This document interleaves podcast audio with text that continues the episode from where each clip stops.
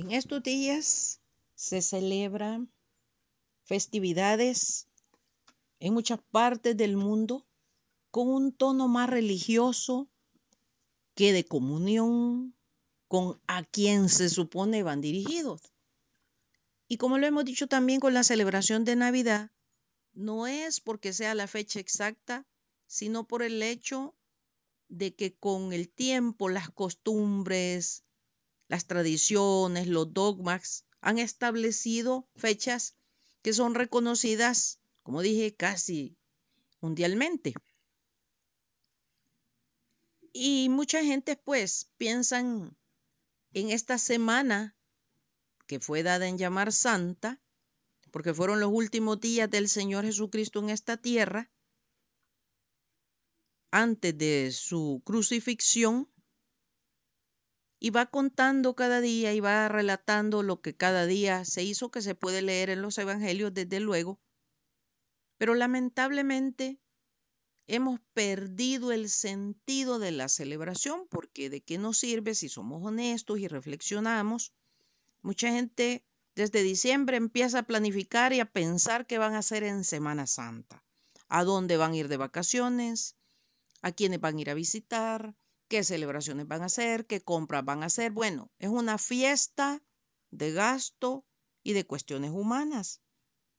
Algunos otros que tienen un poquito más de, de, dedicatoria y que se sienten oprimidos por la costumbre, por la religión, pues dirán, primero cumplamos con las cuestiones religiosas, las tradiciones y después vámonos a vacacionar. Acordémonos que el humano siempre anda buscando cómo acomodar las cosas a sus necesidades de tal manera de ir acallando a la conciencia que le señala los errores, lo malo que se comete, la carnalidad que le imponemos a las cosas. No importa la fecha que haya sido, no importa las tradiciones, no importa los dogmas, no, no importa qué pensamientos tengamos para estos días, lo importante es que reconozcamos la necesidad de un Salvador en esta tierra. Mucha gente dice, ¿un Salvador para qué? Si yo no necesito que nadie me salve. Pero recordemos y vámonos al principio, que Dios creó al mundo perfecto. Creó todo, fue poniendo, si lo leemos ahí en Génesis, todo de forma que el ser humano fue el último en ser colocado, dice la palabra, en ese jardín, en ese huerto porque primero fueron puestas las cosas que él necesitaba para sobrevivir y había un plan de Dios para el humano. Desde luego era el creador, el dueño. Pensémonos nosotros con las cosas que tenemos, la casa, los hijos. Somos bien estrictos y bien delicados con esa posesión. Hasta somos enojados por las posesiones. Mucha gente se toma la libertad de decir, ah, esta es mi casa, esta es mi vida, este es mi carro, yo hago como me da la gana. Pero cuando se trata de la autoridad absoluta de Dios como creador, ahí lo empezamos a cuestionar hasta lo último que se nos ocurre.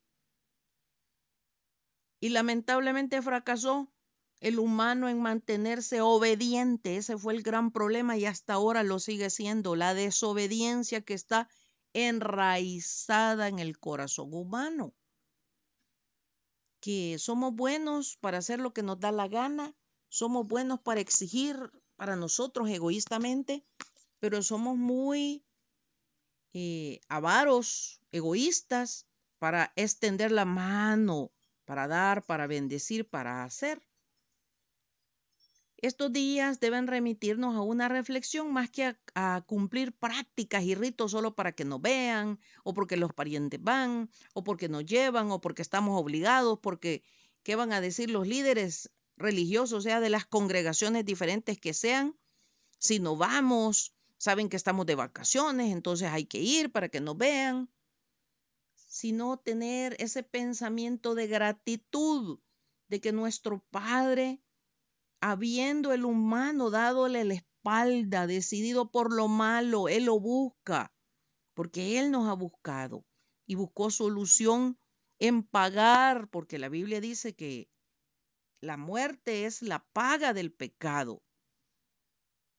Entonces él envió a su hijo unigénito a pagar, a, a morir en lugar nuestro, porque nosotros no teníamos la capacidad. Y por mientras, para ir indicando ese camino, ir señalando ese camino, ir buscando cómo orientarnos para conocer esa bondad, dio mandamientos. Tenemos mandamientos allá en el Nuevo Testamento, tenemos mandamientos que nos hablan de esto exactamente, de esta situación.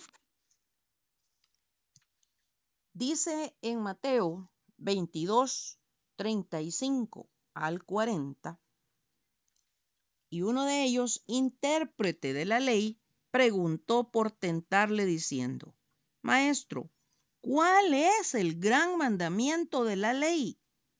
Jesús le dijo, Amarás al Señor tu Dios con todo tu corazón y con toda tu alma y con toda tu mente.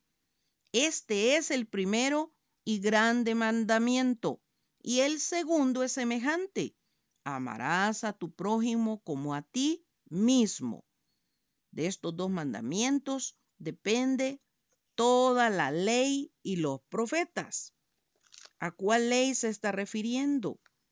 Recordemos que el Señor Jesucristo, como era muy perseguido por estos religiosos de, su tiempo, fariseos, intérpretes de la ley, saduceos, escribas, que lo, lo andaban persiguiendo constantemente para, como dice el pasaje, tentarlo o meterlo en problemas o hacerlo quedar mal o ponerlo en evidencia para encontrar una razón para matarlo. Entonces él hace referencia a la ley cuando dice, yo no he venido a abrogar la ley, sino a cumplirla. ¿A cuál ley se estaba refiriendo? A la ley que el Señor le había dado a su pueblo, Israel, allá en el monte Sinaí, que iba a ser una manera, unas normas que delimitaran la conducta del humano que ya dijimos por naturaleza tiende a la desobediencia. Dice Éxodo 20, del 1 al 17. Y habló Dios todas estas palabras diciendo, yo soy Yahvé tu Dios, que te saqué de la tierra de Egipto, de casa de servidumbre. No tendrás dioses ajenos delante de mí. No te harás imagen ni ninguna semejanza de lo que está arriba en el cielo, ni abajo en la tierra, ni en las aguas debajo de la tierra. No te inclinarás a ellas, ni las honrarás, porque yo soy Yahvé, tu Dios fuerte, celoso, que visito la maldad de los padres sobre los hijos hasta la tercera y cuarta generación de los que me aborrecen. Y hago misericordia a millares, a los que me aman y guardan mis mandamientos.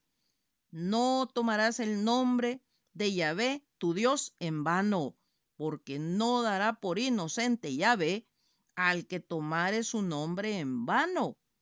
Acuérdate del día de reposo para santificarlo. Seis días trabajarás y harás toda tu obra, mas el séptimo día es reposo para Yahvé tu Dios. No hagas en él obra alguna, tú ni tu hijo, ni tu hija, ni tu siervo, ni tu criada, ni tu bestia, ni tu extranjero que está dentro de tus puertas. Porque en seis días hizo Yahvé los cielos y la tierra, el mar y todas las cosas que en ellos hay, y reposó en el séptimo día. Por tanto, Yahvé bendijo el día de reposo y lo santificó. Honra a tu padre y a tu madre, para que tus días se alarguen en la tierra que Yahvé tu Dios te da. No matarás, no cometerás adulterio, no hurtarás, no hablarás contra tu prójimo falso testimonio, no codiciarás la casa de tu prójimo, no codiciarás la mujer de tu prójimo, ni su siervo, ni su criada, ni su buey, ni su asno, ni cosa alguna de tu prójimo. En, Deuteronomio 5, del 6 al 21, se repite nuevamente este decálogo, estos diez mandamientos. ¿Y por qué podemos pensar?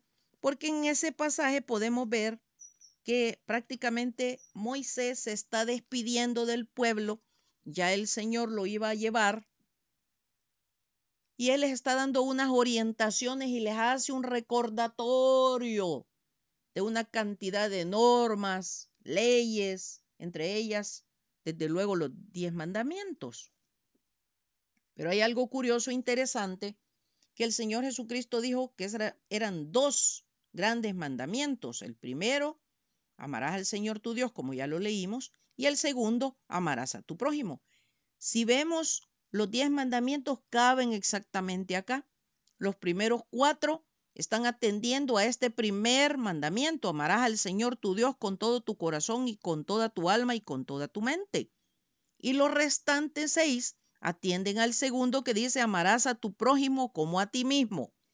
Si nosotros, como creyentes, cumpliéramos estos dos mandamientos, cumpliríamos la ley, cumpliríamos lo que el, Señor espera que obedezcamos y que hagamos. Y que para eso vino el Señor Jesucristo, para darnos el ejemplo de obediencia, para buscar cómo llevarnos a ser instrumentos de poder, que la palabra cobre vida. Por eso él mismo dice acá en lo que hemos leído, y es muy importante volverlo a enfatizar,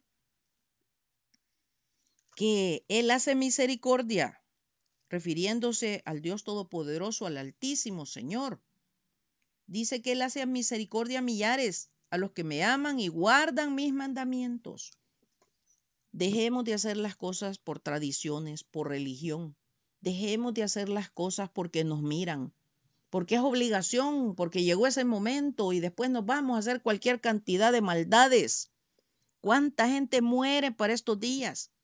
Porque la gente se dedica a cualquier cantidad de darle rienda a la carne, en lugar de recogernos en nosotros mismos, hacer un acto de contrición, hacer un examen, hacer un arqueo de nosotros mismos para ver hasta dónde hemos mejorado del año pasado a este para proponernos mejorar, para proponernos ser diferentes, para proponernos ser obedientes con la palabra del Señor, con sus leyes, que la única intención que tienen es llevarnos a la santidad que Él espera. Ayúdenos, Padre, a tener este corazón dispuesto a ser obedientes. Te glorificamos, te agradecemos, te bendecimos por habernos dado este regalo maravilloso de enviar a tu Hijo unigénito a tomar nuestro lugar, que Él nos dio el ejemplo de cómo vivir, que podamos seguir sus pisadas, que podamos ser instrumentos en tus manos para llevar este mensaje a través de nuestra vida, como dijo tu siervo Pablo, como cartas leídas al mundo, que seamos luz, que le demos vida a tu palabra, que no seamos oidores olvidadizos, sino hacedores. Dios nos guarde y bendiga.